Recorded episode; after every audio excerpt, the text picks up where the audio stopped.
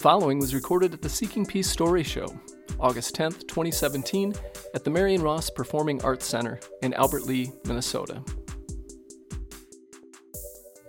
Before I introduce our next speaker, I need to be clear that she wrote this intro, and I have to say that because it includes a culturally insensitive joke. All right. Mai Dang Huynh was born in a coconut sized town which was surrounded by coconut trees in West Vietnam. Her everyday appetizer was coconut. Her everyday main dish was coconut. Her dessert was also coconut. Yeah.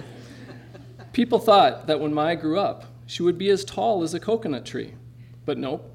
Roses are red, violets are blue. There is always an Asian who is shorter than you. that, that was the joke.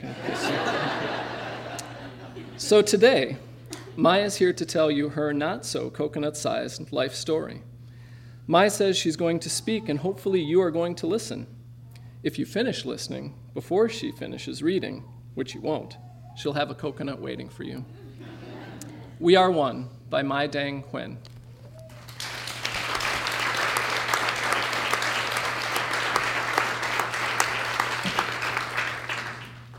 First of all, I want to say thank you to Mrs. Nesser and Luz for helping me writing my essay. I was born in Vietnam, a developing country, and I grew up with the thought that I had to be depend on men. The biggest goal of a girl in my situation was marry a good man, give birth, and support my husband. I was taught these things since I was young. My grandma always told me that no matter how much I try, I never could be as smart as boys. When I was four, I loved plastic guns and played soccer. But my mom didn't like me to play with soccer or guns because they were not girly. She bought me dolls and taught me how to cook. I have a cousin who I would always hang out with she would always wear either sporty clothes or a soccer uniform. Her parents were very upset about this because soccer uniforms and sporty clothes are only for boys to wear. Finally, they threw all her soccer uniforms and her sporty clothes away. She cried for days. When I was five years old, I asked my mom, Mommy, why did you decide to have me when you already have my sister? She responded, Because I expected you to be a boy. Not surprisingly, I started to believe that I was not welcome in this world. However, I got used to the idea that girls were not welcome to this world because of people in my country in our neighbor country, China, practice sex discrimination. Most families love to have males because they don't need to change their last name when they are married or leave their family to live with their wife's families. However, humans can never choose the gender of the baby. Some of the women are forced to abort because they were pregnant with a girl. Even abortion could risk the mother's lives. Some of the women are forced to divorce because they can't have a boy. Or they have to accept their husband having a mistress or a second wife. When I was six, people spread a story of the two girls who were pregnant when they were 16 years old. Their boyfriends didn't want to take responsibility for the babies. The parents of the two girls didn't want to take responsibility. I'm sorry. The parents of the two girls were very upset about their daughters being pregnant.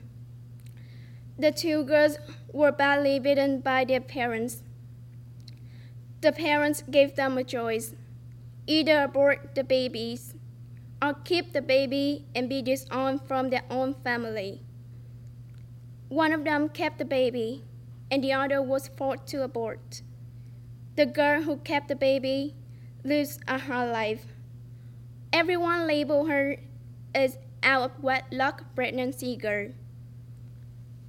Her baby was treated very badly and unequally because she didn't have a father. She was bullied by her classmates and her friends. The one who did the abortion also didn't have a great life.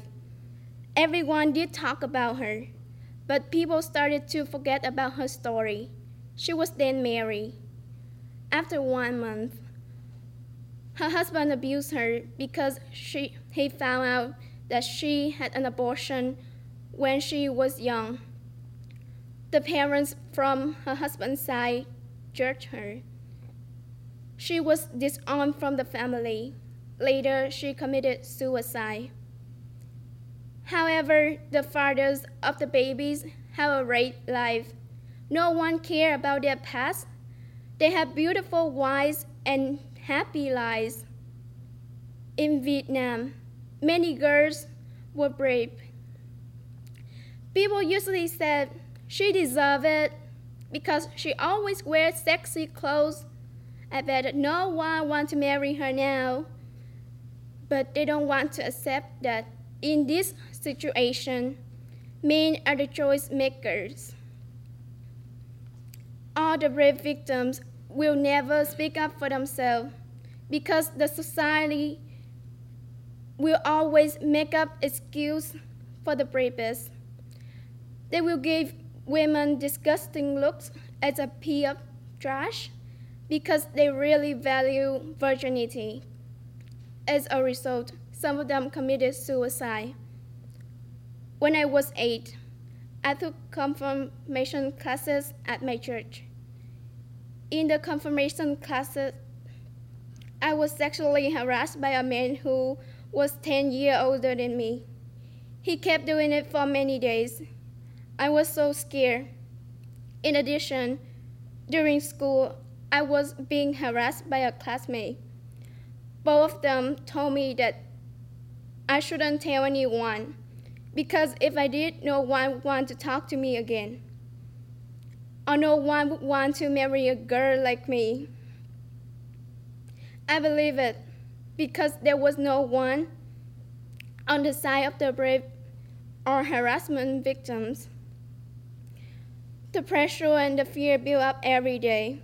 Since that day, I've been really scared when a man gets too close to me, even my uncles and my dad. When I was 10, I liked to wear shorts and sleeveless tops when it was hot. My dad hated that. He said it was not right for the culture, and he said I could keep wearing them if I want to be brave. I assumed that he was right because anytime I went outside with shorts, guys always whistle and tease me. However, guys could wear anyone they wanted to wear. When I was 13 years old, I was adopted to the US.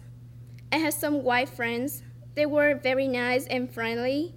However, sometimes they said some words that hurt me. One of them said, You read books because you are Asian. When I got an A in a hard class, another one said, It's obvious that you will get an A because you're an Asian. They didn't know that I usually had to stay up until 3 a.m. for my test. They didn't give me the credit for my hard work.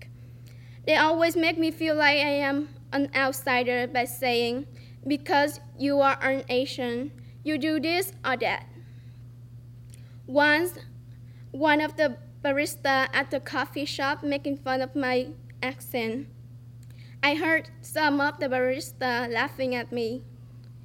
There were other times when I wouldn't know something, I would ask someone, only to have it explained to me by them responding, You won't know because you weren't born here. Are women less human than men? For many unborn baby girls, why don't they have a chance to see the sunlight? Why do we always make up the excuse for the bravest and blame the girls for being brave? Why do we always make women feel guilty for choosing abort, but not men? Why am I not treated like other American girls? The answer is because inequality and discrimination are still well alive on this planet. We are still making our fellow neighbors be the order. The order is a philosophy that you separate yourself from people or treat people differently based on the difference between you and them. To me, peace means the freedom to live the way we want, feel safe, and be who we want to be. I think peace w- will start will started by unification, and unification is started with similarity. The similarity is achieved by accepting difference and treating everyone equal. The big key, the big key to open to peaceful world is to stop making other people be our orders. We are not seeking peace for America only, but for this big world. How can the world be peaceful when there's only America at peace? According to the Chain of Being by Alexander Pope, we are our link. We all play a role in this society, in this world, and in everyone's life. In my English class this year, I learned about existentialism. And an existentialist says God created us like an artist cutting out a piece of paper. We have our free will. God didn't make anyone be the artist. So don't blame God for the lack of peace. We are the peacemakers. We create our own world. Our mission is to love our brothers, our sisters, and make this world better. Hashtag we are one. Thank you.